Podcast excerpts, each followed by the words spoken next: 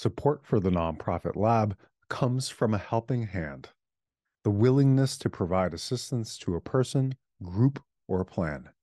Helping hands, reach them out to lift up the world and be part of the difference.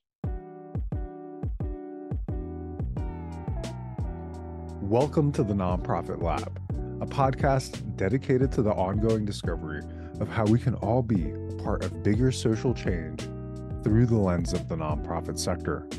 I'm your host, Puya Porak.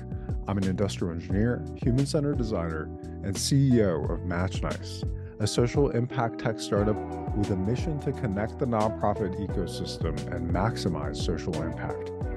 Thanks for joining us on our startup journey as we look to uncover and shake up the status quo in the world of nonprofits.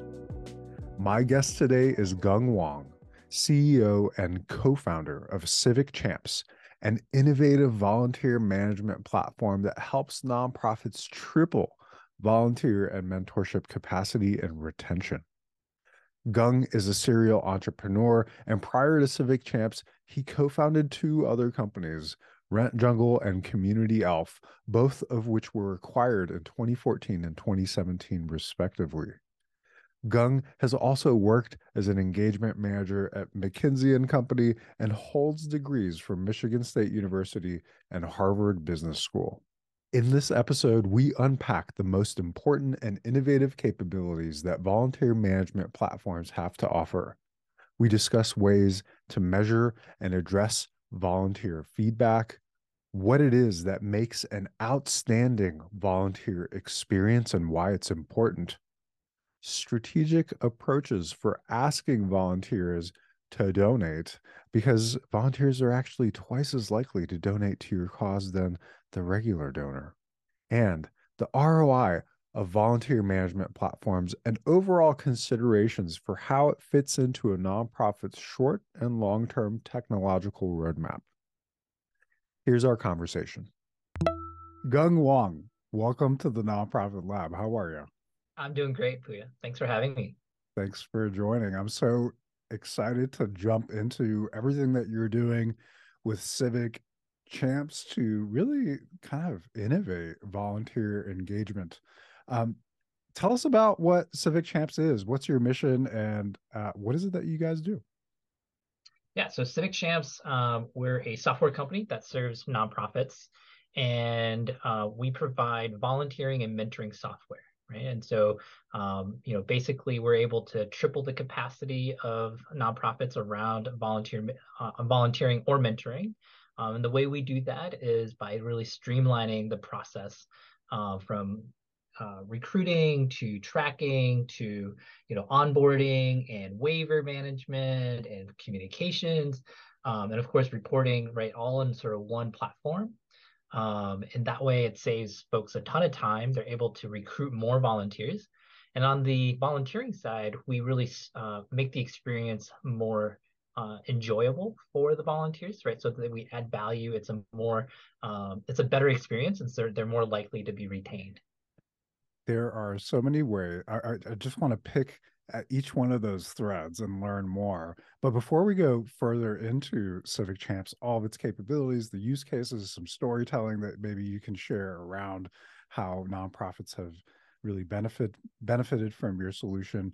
Um, Geng, I, I know you have an incredibly entrepreneurial background. You've started three companies. This is your third startup. Uh, how tell us about your entrepreneurial journey and how uh, the idea for Civic Champs kind of evolved from those experiences? Sure. Um, so I wanted to do something uh, entrepreneurial, you know, uh, sometime during college, right? And so tried something during college. It didn't really work out, right? So had had my first sort of failure, if you will. Um, thankfully, didn't lose a lot of money, and uh, you know, then went into consulting for a number of years.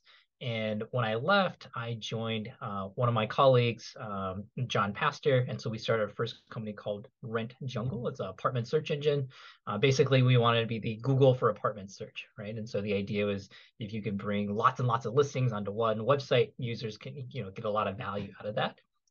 And so uh, we did that. Um, and then we sold that company in 2014 Uh, we had a second company also with John uh, called Community Elf. That was a social media management agency uh, with some underlying sort of neat technology that surfaced cool content. And we were able to exit that company as well in 2017. And so for me, you know, I I had you know sort of the itch again to start something new. And uh, this time around, I thought, you know, wouldn't it be great if I could uh, start a company, a tech company that also um, had a bit more social impact, right? I think the the businesses we had were fantastic, um, but you know, this time around, it would be awesome if the uh, the folks that were using the software actually were you know were helping our communities right? And, and so that's how we landed on this idea of civic champs. Um, originally we actually wanted to create a mobile game for volunteering you know long story but you know we obviously pivoted uh, when we saw the need from the nonprofit sector around you know um, tools that can help them with all the things I no- noted earlier, right? Whether that's onboarding or, or scheduling or tracking their hours, right? Amazing. And, you know, it's, you gave this really solid, broad, sweeping overview of Civic Champs as this volunteer and, and mentor engagement platform. And you I, like that you've taken this market approach of listening to the actual needs of the sector. Um and and and it's kind of created some differentiators for you as a platform versus some of the other volunteering management solutions that are out there. So can you can you talk about some of those differentiators and like how what you heard and the needs that you saw informed your approach? Sure. I think one thing we we saw that was really um, illuminating, if you will, is roughly half of the nonprofits that we meet today still don't have any platform that they use, right? And so they're still on pen and paper, they're on Excel, um, and that tells me that there's there hasn't been a breakthrough in the technology where everyone's like, oh, you know, this is this is your go-to solution, right? And and I think there's lots of reasons why that is. Um, and so that's sort of our first sort of competitor, really, is are we better than pen and paper right? And and you might think like oh that's an easy easy thing to answer. Uh, but the reason lots of folks use pen and paper in excel is that they are relatively accessible and easy to use right? Like you can bring out i have i happen to have a clipboard right here right? But you can you can get a clipboard put a piece of paper on you know put a line on there and you're ready you know you're ready to check in people right? Now it, it causes a lot of issues down the road where you know you need to aggregate it now and you need to you know read their chicken scratch. And if someone asks you a question you can't really search right? So um but i think that's sort of the first competitive set. The other one is uh you know our current sort of other software providers. And i think there's uh, you know two cohorts there. One are what i'll call legacy uh software right? So they've been around for 10 20 years uh and they have a lot of features but i would say generally they're not as intuitive to use um, perhaps it's because they're on an older tech stack, right? And so it's just harder to upgrade and change, right? If you're if you're just on a legacy uh, technology, right, so to speak. And then the second uh, set of folks are sort of more of our modern peers, if you will. Um, most of them are focused on corporate uh, social responsibility, right, like companies, uh, or they they tend to focus in on the volunteer Whereas we really focus in on the volunteer manager, right? That's like our core constituent and who we really optimize our our product for, right? And so, um, a couple examples, right? And so, for uh, so we have a mobile app, right? But one of the really neat things on our mobile app is for admins, they can use our app to like check in people. They can see who's supposed to be sh- showing up for uh, their scheduled event. They can notify people right on the phone, right? So as you're on the go, you're still able to have the sort of like full power of of Civic Champs in your hands, right? Yeah, yeah. It, I appreciate that you highlighted some of the technology adoption.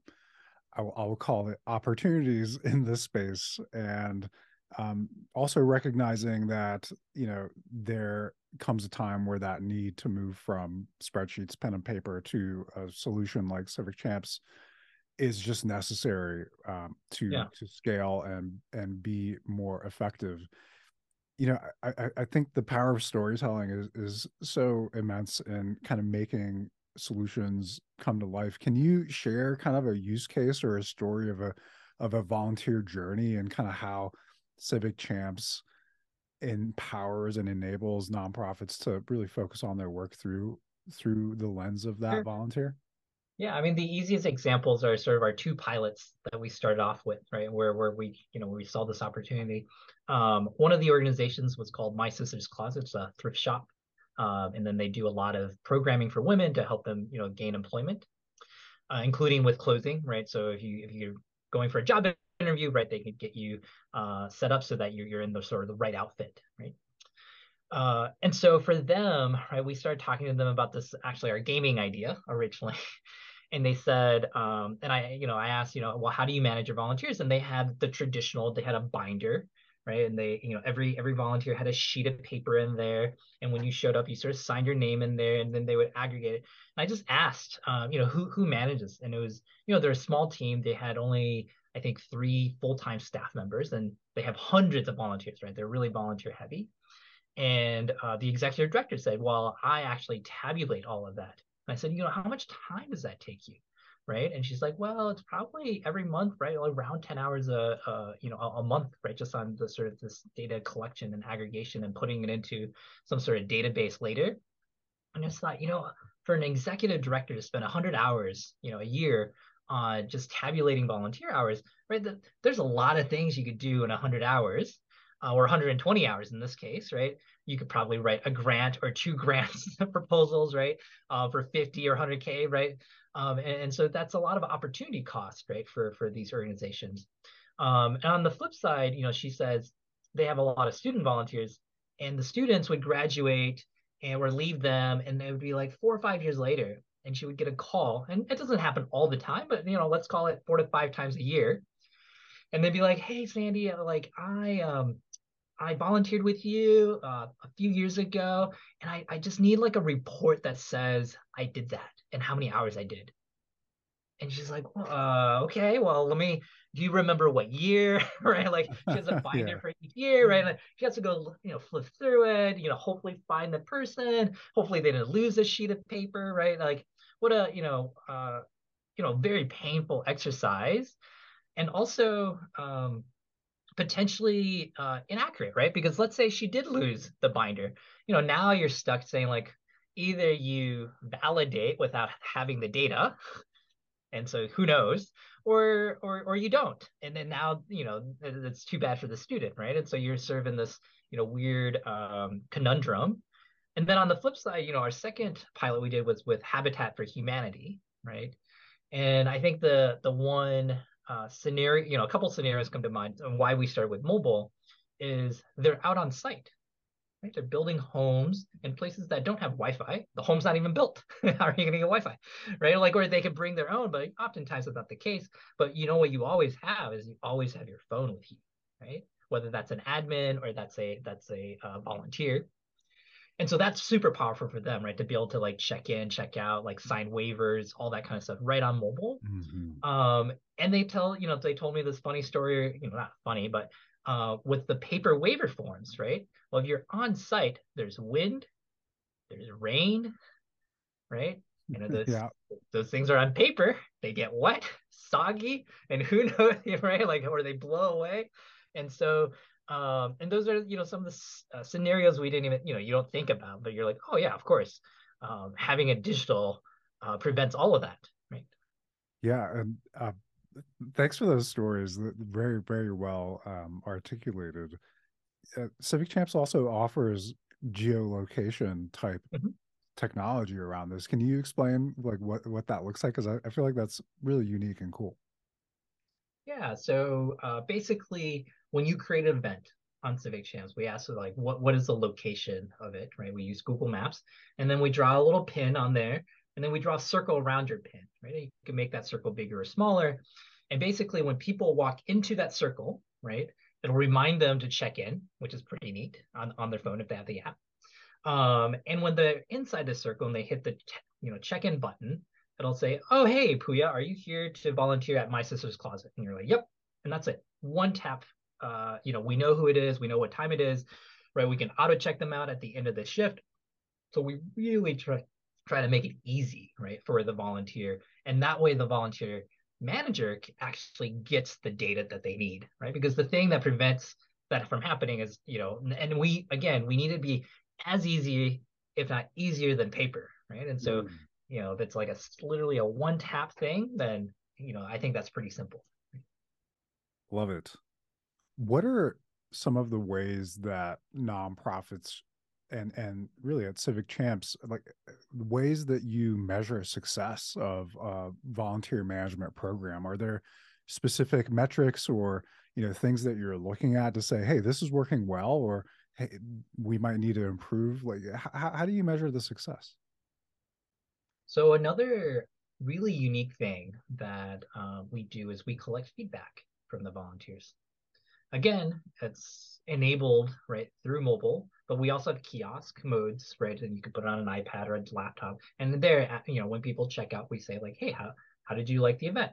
Do you have any feedback for us? Right? Little smiley faces they can you know sad face the happy face right? Um, things that you're used to doing as a consumer almost you know in, in, in, all sorts of you know whether that's at the airport bathroom right? Was it, are we clean to you know uh, you're you're doing an uber ride right? How many stars you're giving right? Like we're just used to giving feedback to to and um, that feedback can be so powerful because then you know whether your program or the experience for the volunteers is actually positive or not. And if it's not because we're collecting it sort of in real time you can you can um, intervene much more quickly right? Mm-hmm. like otherwise you might not even ever know that somebody was upset with you right? Like how you know that would be really terrible right? And, and, and really too bad. But now you're like oh okay somebody was not you know thrilled with their experience. They gave us some feedback. Well let me reach out right? And i think just the act of reaching out to them again will win back so many folks right? Maybe even more so than if they had a good experience to be honest right and so I think that's one uh, factor you can look at, which is just like your um, let's call it the NPS score, right? Like your your your satisfaction score for your volunteers. I think the other metrics that are um, are, are indicative, obviously, are is your retention rate. Right? So like, do you do your volunteers actually come back uh, more than once, right? Or or are they just like sort of one and done, right? Are there ways that you could cultivate them, just like you cultivate a donor, to actually get them to come back, right? And there's lots of tactics to do that, right? Like I just gave a webinar on uh, volunteer matching grants. Mm. Um, those can be very motivational for volunteers, right? Because you can say, hey, you know, Puya, your company gives dollars for every hour that you volunteer with us, right? You're at 20 hours. Your company requires 40 for for that to, you know, for us to get a thousand dollars you know, can, can you come back for another 20 hours this year? And we'll get a, you know, and we'll, we'll sort of, you know, you'll, yes, you'll back and donate, you know, like how motivating is that, right? Like that's great. Um, and then of course, right, everyone tracks volunteer hours and, and how many volunteers you have. And so I think those are sort of the baseline metrics, right? If you're not doing anything else, those are the things that you can certainly uh, uh, see right the growth of your program. I had more active volunteers right? I had more volunteer hours. Um, and those are definitely indicative. But then if you drill down i think the retention pieces and sort of the satisfaction uh, paints a you know much broader picture.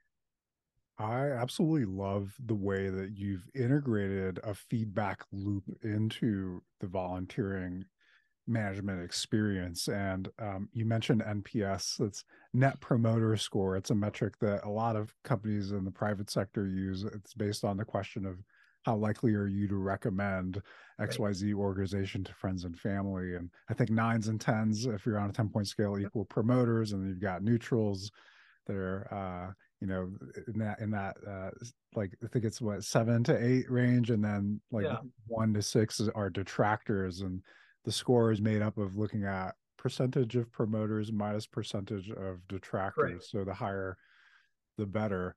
That's amazing that you've incorporated that. What are some of the uh, lessons that you've learned looking at the feedback that nonprofits are getting around what makes a wonderful nonprofit volunteer experience?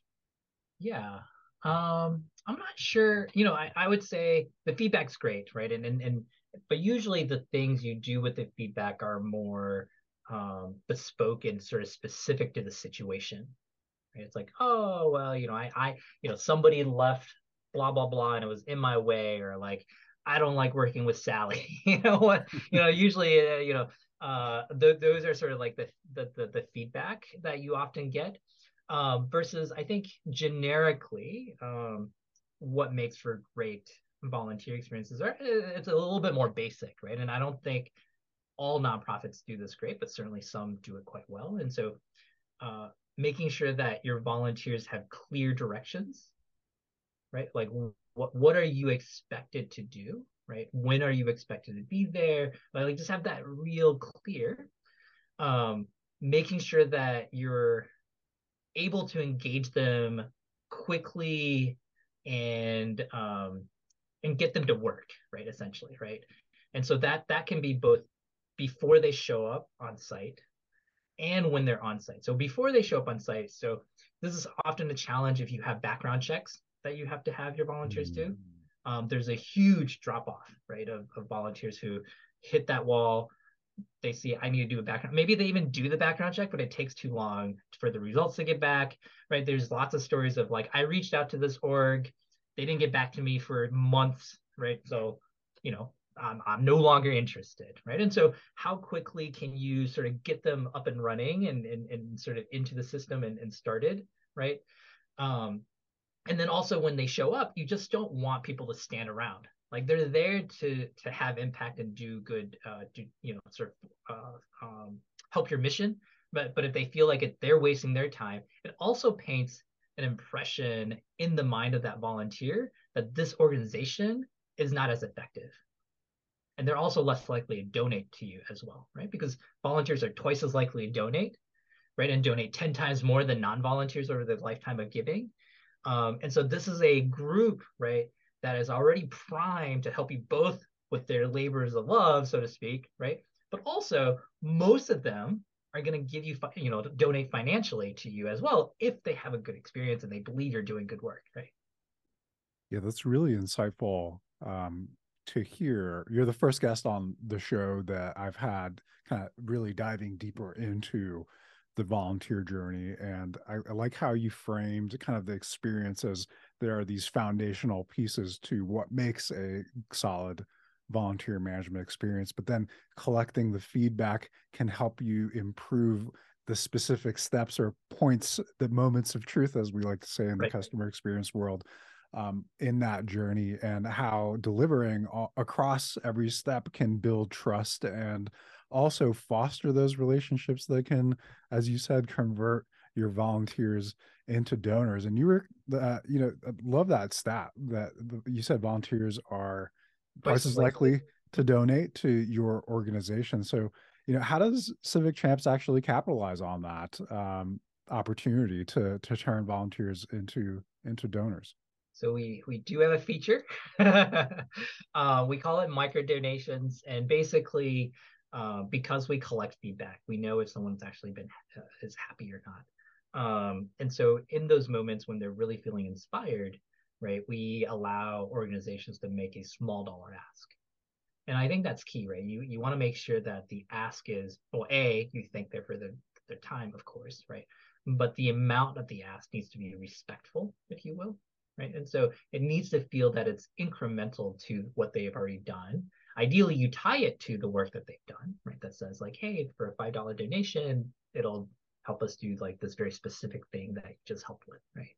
Mm-hmm. Um, but a couple things where that provides value. It's not, I would say, it's not so much around the total dollar amount that you're going to get from something like that, but really, one, you get a number of folks that otherwise wouldn't have donated anything at all to go get over that first initial hurdle right and psychologically that's the that's the hardest part right is that first dollar gift right? Once you give the first dollar, every incremental dollar is much easier. This is why like colleges spend so much time to get like their alumni to give one dollar, right? Because now it's like, oh, but I, I, I you know, I, I, do give, right? Like I gave a little, right? And the credit card's already in the system, so next time it is, it actually is a little smoother, right? You just give me the amount, and what does boop charge you, right? um, and, and so uh, that's one, which is like the ability to cultivate or get this uh, segment of new donors who maybe small dollar to start with, but allows you to cultivate them. And then even uh, even sort of uh, sort of a bigger opportunity, I think, is we track who is clicking on your ask, your solicitation, but not necessarily converting, right? And there's a lot more folks who do that than than actually, you know, do the credit card transaction. And those are folks that have indicated that they're willing to give, right? Or they're interested in some, you know, they're, they're interested at least to see see your uh, uh, your your solicitation. So they're they're open to this idea, right? And for some reason they didn't actually go through with the the action, but that doesn't mean you shouldn't reach out to them again and and through your donor CRM and and sort of those platforms, right? Make sure that you actually convert them, right? Mm. That's brilliant. It's amazing that it's incorporated as part of the work stream and that you've you've developed a, a feature to to capitalize on that. And I appreciate the thoughtfulness behind the ask amount as mm. well, right? Like, hey, I'm vol- I just volunteered six hours of my time um, yeah. Would you like this... to match a dollar per hour? Right. That's a oh oh oh that's a brilliant way of putting it. Are there other kind of ways that you've been framing or helping nonprofits think about framing that ask and coming up with like what is that sweet spot or like respectful yeah. number to ask for? I think if if if you're an organization that has a uh, like a wish list, um, oftentimes you say, hey, you know, these are all the items I wish people would buy for me oftentimes those, you know, if you're a homeless shelter, right, that's the easiest, right? You're like, socks. We always need socks. So many socks, and right, we need toothbrushes. We need, you know, shampoo bottles, and yeah, we get donations from people that travel, and there's the little, you know, kits. But right, like five dollars can buy a lot of socks, right? Especially when you're buying in in bulk or in volume. And so having something that it's small dollar you know very much tied to the thing that they just did. Maybe they're actually like you know uh, creating the kits right? They're doing kitting um, or if they're doing meal prep or, or feeding uh, you know um, you know providing meals you could say hey you know five dollars will buy us two meals three meals right? Mm. uh, that that we will be able to deliver into the community. Yeah that's really core to the premise of uh, the philosophy around donation experiences for Match Nice as well. It's this connection between impact and dollars. And, you know, the step further then is also tying in um, the outcomes that mm-hmm. these donations can support and drive. And also, uh, not necessarily always having to frame it as like this amount of money will feed like this family or like support this activity but also to be able to communicate in, in terms of progress. And and to be able to mm-hmm. do that you mentioned like having a donor crm or a donor management system is very core to having the infrastructure to be able right. to track and nurture those relationships. Do you do you think that it's in terms of like a digital roadmap for a nonprofit do you think it's essential for them to have be in a space where they have a donor management platform in place before considering a volunteer management system like civic champs? Like you know one of the things that i'm learning in the sector is digital maturity there's a lot of room for growth and a, a lot right. of space as as you've you've you've kind of created this this amazing solution around.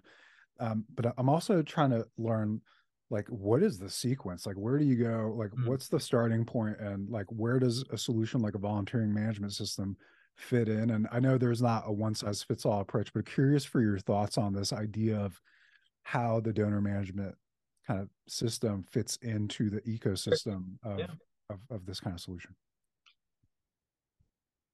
I think the evidence would say that um, uh, almost everyone that adopts a volunteer management platform like ours or or, or another um, already has a donor management system right? I think you know i gave sort of this uh, rough estimate of 50% of folks that we meet um, have and, and don't have right uh, on the volunteering side.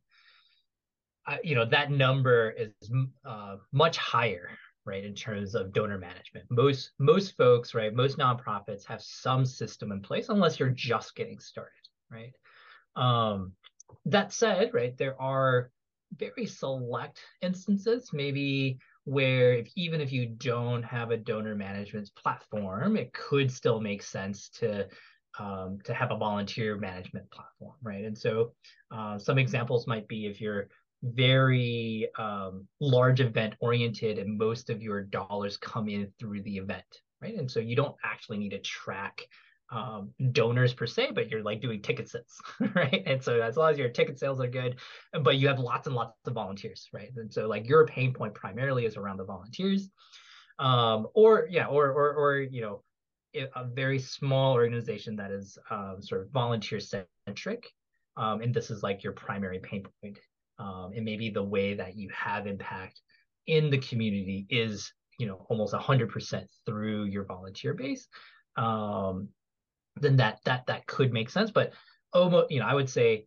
the vast vast majority of folks are going to have a donor management platform before they they adopt um, something like civic champs. Yeah that really makes me um, wonder like what what is that roadmap, the digital maturity roadmap, and you know if the do- donor management system, I agree, is kind of central to mm-hmm. A, a, strong fundraising strategy, which a, vol- a strong volunteer management program fit, like feeds into. Um, that, that, thanks for thanks for sharing your perspective on that. It really yeah. helps me kind of um, imagine the possibilities of of what that looks like. So, how does Civic Champs integrate with a nonprofit's existing donor management system, assuming they, they have one in place? Like, what are the connections between that that your platform kind of allows and integrates with? Yeah, so we have uh, what I would say best in class integrations with two platforms today. Um, so Raiser's Edge NXT and Salsa Lab. And so I think Salsa Lab, we're the only volunteer management platform integrated. And on uh, Raiser's Edge NXT, you know, I would say, you know, we're the best in class, right? So if you compare our integration versus others, right, ours is just much more robust. Um, and so what what uh, with these integrations, you know, what could you expect? So one, anytime you can uh, sync all of your uh, volunteers from your donor CRM to Civic Champs if they already exist, right? So sort of a one-time automated upload into our system. Um, and then from our end, sort of a real time uh, push of new volunteers get added into your donor CRM right away. If they update their biographical information, like your phone number, email, on our end, it automatically updates it, uh, optional, right? But but can automatically update it uh, on your donor CRM. Um, you know, within Raiser's Edge, we actually have really beautiful tiles that show you, you know, the last time they were active, you know, what activities they like the most, how many total hours. You can also click to, you know, um, uh, sort of deep link directly back into Civic Champs, right? Uh, and so this way, your sort of um, development team is never caught off guard if they're having a conversation with the donor. They could see exactly, you know, right in their constituent um, portal, right? uh, all the information they, they need. Um, they can also run campaigns like on Salsa Engage. You could say, hey, for all of my new volunteers, I want to put them into an email cadence, right? That I want to cultivate and, and, and, and build out for them. Um, so that's with the direct integrations. Um, otherwise, you could do, you know, upload downloads of spreadsheets where we also save your uh, constituent ID of your donor CRM, right? Yeah, wow, that's uh, so powerful, and it really encapsulates the capability for nonprofits to provide that personalized end-to-end kind of understanding of of who it is that is supporting their mission and to be very thoughtful about their approach in uh, making a donation ask mm-hmm. or uh, engaging them further or you know converting those one-time donors into recurring donors or one-time volunteers into returning volunteers. So uh, very, very cool that you all have that. And I love that you've created this um, ecosystem of partnerships for mm-hmm. Civic Champs with other nonprofit tech providers. You know, this is a space that um, is, you know, altruistic by nature. And, you know, I think everyone that starts a company or is focused on the nonprofit sector in their heart of hearts has this desire of maximizing or creating impact um, in their communities and around the world. Right. you know as as a social impact tech startup founder yourself um, how are you looking at partnerships in the nonprofit tech space with other companies? Um, and and you know what are some of the things that you've learned in in in that approach Yeah, we have a we've really started building out our partnerships um, this past year. So if you go to Civic Champs, we actually have a tab called partnerships, and you can see all of our partners. Some of them even have deals on there, right? So if you you know work through Civic Champs, you get a slightly better deal. I think for us, um, you know, obviously, right, typically we're working with people that are not competitive, right, and we're not competitive with them, um, but provide some sort of incremental value. Right? And so, um, and there's lots of great solutions. And so I'm pretty excited because I'm, uh, let's call it tech forward, right? And, and so uh, to sort of introduce our audience to other really interesting, good partners um, is exciting for me, right? Because then I'm I'm actually bringing more value uh, to the table in, in lots of ways. So, for example, um, if you're looking for grants and you're doing grant writing, uh, one of our partners is Instrumentl. Um, super easy for you to go find grants on there. They generate a ton of value for folks because you know you can sort of search the whole you know the US database across you know all sorts of grants and find the ones that fit best for you. Um, Yearly is another partner of ours, right? They do uh, digital annual reports, like a really cool idea. So you don't have to, you know, mail and print your annual reports anymore. They look really nice. They're like beautiful, and they could be, you know, um, uh, much more engaging in, in a lot of ways, right? Uh, and and you know, there's just a number of other folks. Right? Like I think you know we have. Um, obviously all our integration partners on there as well but you know these are folks that I love their products, right? And I think nonprofits uh, should take advantage and use them if they can, because they also um, make you know help them raise more dollars and or you know make them more efficient and and and uh, you know helps them push their uh, missions forward, right? So uh, for me, partnerships are fantastic. Yeah, and it, you're also enabling the kind of acceleration of the digital maturity of a nonprofit um, uh, because you know one of the pieces of feedback that i've heard in, in, my research is nonprofits have to use so many different platforms to get what they want done um, but if if you have a uh, a partner that does have those direct partnerships with other tech solutions with easy integrations it definitely makes it easier um, on that nonprofit to to be able to to kind of manage all of the different elements of of their business. But one of the challenges is uh, this perspective on ROI, return on investment, that yep. nonprofits struggle with, um, be, and it's it's largely attributed to this uh, scarcity mindset. Like, and and one of the you know, I, I just had a conversation with a nonprofit founder and i was mentioning like this idea of like hey it'd be smart to have a donor management system in place before you do this massive event where you're going to drive all this traffic yep. to your website you want to be able to nurture those relationships make the ask blah blah blah and the response i got was uh quote if it, if I don't see an immediate re- return today or like this week, then it's just not a priority for us. Hmm. And it's because of the lack of resources, time, um, oftentimes capital to right. to go forward with this. So, what's your your take in terms of the ROI and positioning the investment in a platform like Civic Champs for nonprofit leaders to consider whether they're evaluating this like what is this worth it? Like should like hey my paper and pen is working for me right now. Uh yeah. w- whether it's worth it now and, and how they might also sell or or build buy-in with their boards to sure. evolve their volunteer management programs. Yeah and so in, in all of our proposals that we send to nonprofits we have uh, an roi page right? So we talk about the investment they they have and then um and, and typically that roi is always over 10x right? You're going to get 10x your return. You spend $100 with us, you're going to get $1,000 back. Right? And that's going to be through additional capacity. That's going to be through more volunteers. That's going to be through um, extra retention. That might be through micro donations, right?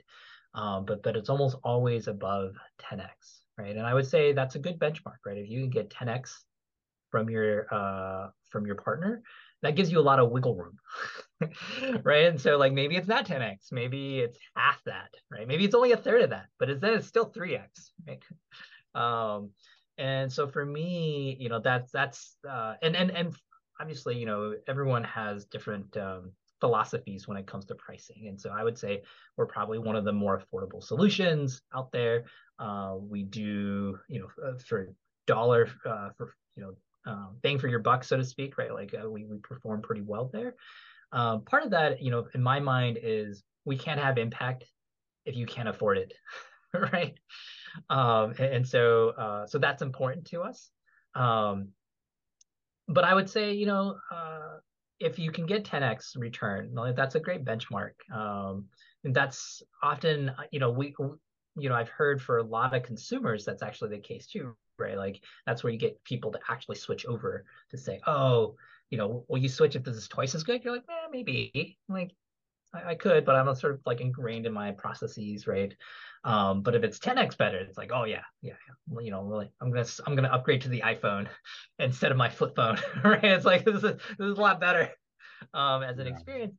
Um, and, and and I should mention, right? That's I think I've always thought that's something that was um, really unique about Match Nice too, right? Is is your sort of your focus on ROI and, and making sure that um, you know whether that's communicating with your donors, right, and in terms of the ROI of their impact. Um, and so that's I think generically something that can be uh, more pronounced maybe in the sector, right? It's this sort of idea that, hey, you can measure and you can get uh, returns on on your software or, or anything else, really. Yeah, I, I appreciate that shout out. And I think the Match Nice angle is being able to communicate that ROI to the donors, right? Like mm-hmm. what their donations mean.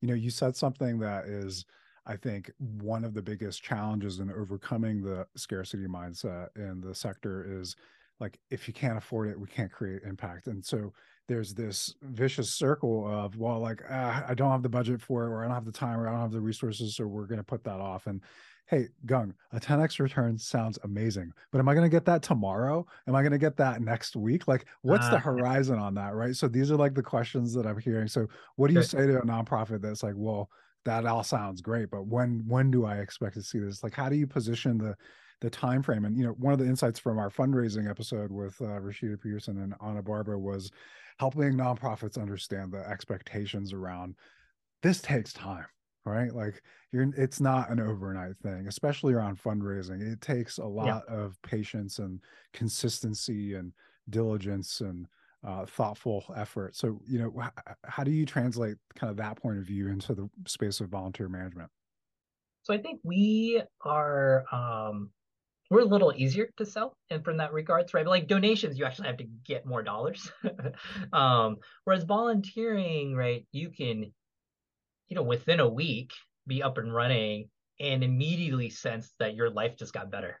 Hmm. It's easier, right? Like you're you're like I don't I'm not manually inputting stuff. I this is great, right? and so there's there's sort of at least on that side of it of sort of like this that um and maybe that's only half of the ROI, right? Which is like the amount of time you're saving, your capacity. And, frankly, you know, we don't really capture this, and maybe we should, but like you're reducing burnout for your staff, right? volunteer managers are one of the highest turnover positions right? And we know this because it's like you know in some organizations we work with it's literally every three months they have a new volunteer manager right? And, and that makes it tough for us right? Because we're like well you know at least they have a system in place at least the data is still there right? And their volunteers are you know has some consistency um, but that's got to be tough for the organization too and part of that could be that um, you know this is this is a uh, uh, you know, oftentimes it's a stepping stone role, uh, to be honest, right? For for a lot of folks, they say, "Hey, I'm going to start out as volunteer manager, then I'll be a program manager, I'll I'll move to you know the, the donor side, etc." Um, but I think one of the ways to help you retain your staff is providing them the tools that they need to really do their job well, right? And so I think Civic Champs does that as well.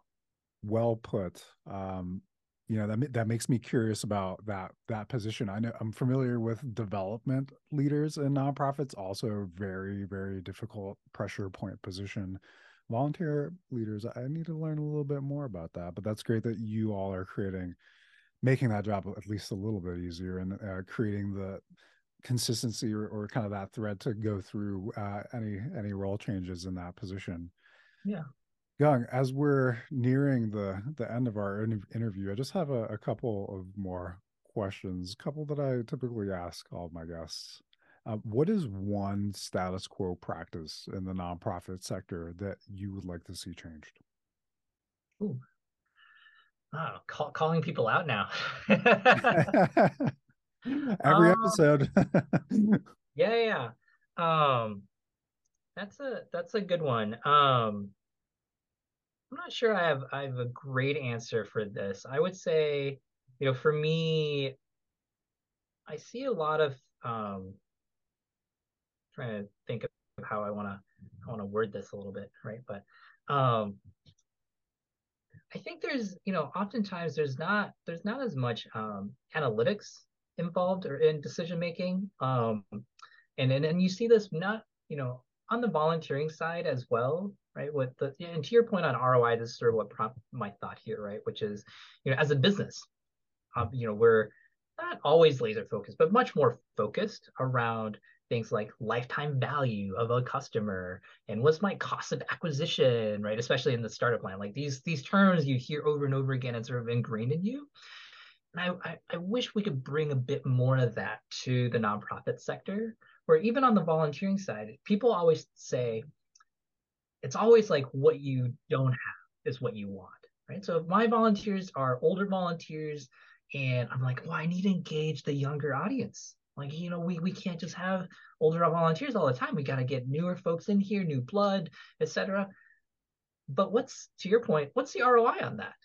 Right? Like maybe the right path is you target new retirees, right? Mm-hmm. They're a little younger, but but maybe your audience that really believes in your you know your your mission as opposed to like continuing to try for your college grad and like oh trying to get them to to be involved, right? Like and maybe that is the right choice but i feel like there's oftentimes there's not the uh, analytics behind it that says okay here's how much time i spent trying to recruit this this cohort of folks. Here's how many it came to me right? Here's how many that we retained. And so my roi on this cohort is is just much lower or higher. And just being okay with saying and pushing back and saying you know we're not going to go after college kids right? you know gen z gen y whatever right? Um, you guys do you um, that's not that's not our sweet spot. We're going to focus on the folks that keep coming back day in day out and that's where i get my roi and so i'm going to focus my time and effort and energies on on really making their experience much better right? And so i think for me that's uh, that's probably the one thing i would change. Sorry that was kind of long-winded. No it was is really well put and i appreciate how you put it through the lens of the work that you're delivering and the value that you're looking to create for nonprofits. And there's a very similar um, parallel in the fundraising space as well, right? Mm-hmm. Understanding like who your target uh, donors are, the the type of person that's mission aligned, values aligned, that um, you know really believes in what you're doing, and and not spending your energy focusing on that group instead of you know maybe another where you're not getting as much engagement and having the analytics to know what's working and and what's not um, is is critical to that so very very well put I, I said i had two questions but that sparked one more additional um, you know you, this this kind of bridging of um, inf- like knowledge experience from the business world into the nonprofit sector mm-hmm. is um, something that is really shifting in a very positive way. You know, I think you, I'm seeing more and more conversation and dialogue saying that nonprofits are just like businesses; they're just mm-hmm. social focused businesses, and you know, this acknowledgement by the sector of of of kind of the legitimacy of these operations. It's not just a hobby; it's not just a charity. Like, no, this is a mission driven organization. What are some of the things that you've learned in your previous two startups that you've been able to kind of apply in at Civic Champs? Like, how has that shaped and informed your approach to serving this sector? Hmm. What do we learn? Um, I think uh, a couple things that come to mind. One is, you know, may- maybe maybe this is again related to my last comment to some degree, uh, which is we are probably better um, at identifying our core customers that we we can serve, right? And maybe having a bit more faith and sticking with them as opposed to trying or jumping ship uh, early right and so obviously you know last few startups all had great outcomes um, but one of the things you know we we didn't i feel like we could have done better is really own a sector mm. before we moved on right and so uh, especially on the social media management side um, that we had right so uh, what we what i've seen in, retrospect is you know we served a broad range of uh, businesses and services and brands right we even had Mark Wahlberg's uh, GNC nutrition line that we managed at one point, right? And so it was, it was you know, like auto dealers and, you know, some nonprofits, right? But we saw other com- uh, competitors of ours who, you know, over 10 years only did car dealers or only did apartments, right? And they were just able to really hone their craft in a way and, and, and, and, and provide more value to those very specific and niche audiences, right? Mm. And I think, you know, and their outcomes are even better than ours, right? So there's a little bit of like, oh, okay, this is how you might, you know, and it's hard then to compete against them, right? Because then you say, well, I have this sort of generic platform, and they're like, well, well, do you do these very niche things? You're like, no, well, that's we we have to have that, right? And so I'm at Civic Champs. Um, for example, with our, I, I, we mentioned we largely talk about volunteering, but with our mentors, uh, mentoring programs, you know, youth facing, we actually have a mentoring specific module that's integrated uh, with the core platform that allows you to track not just hours, but the interaction and engagement between mentors and mentees, right?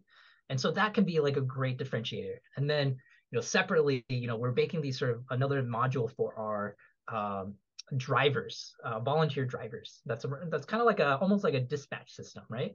It still uses our core onboarding module. It uses our scheduling stuff, right? It still uses all the waivers and all those things.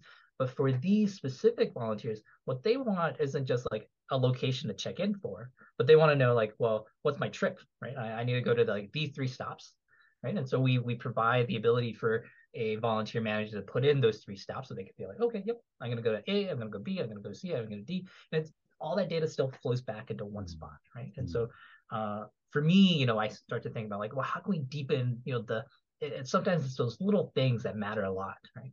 Yeah, that's that's brilliant and it goes back to the roi like you said also the analytics as you mentioned and being hyper focused on who who it is that you're serving and that's very helpful for me as a founder to hear as well. I think that's really sage advice for any founder or leader of an organization. Um, how do people learn more about Civic Champs? Uh, do you have any promos or like plugs that you want to make in terms of like, like tell us the website URL, etc. Yeah, Civic Champs, right? It's spelled like this. Uh, dot com is, is where you uh, uh, is our website. Um, you can go on there. We have a, a short seven minute video demo if you want to sign up and, and, and watch that um, and, and, see more of my talking face if, you, if you'd like. Um, people can reach out to me directly. It's Geng, G-E-N-G, at civicchamps.com. So happy to share that uh, that connection as well. Amazing, Geng. One final question. What do you want your lasting legacy to be? I I love volunteerism because it brings our communities together.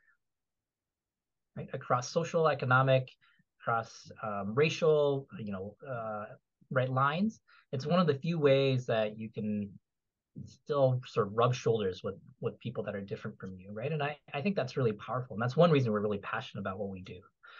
And so I I love my legacy, right? If they're you know if people are like, hey, you know, Geng built this platform, right, or with his team, obviously, um, but Civic Champs help bring sort of re-knit the social fabric of, of our communities together right? Like that would be a pretty cool legacy.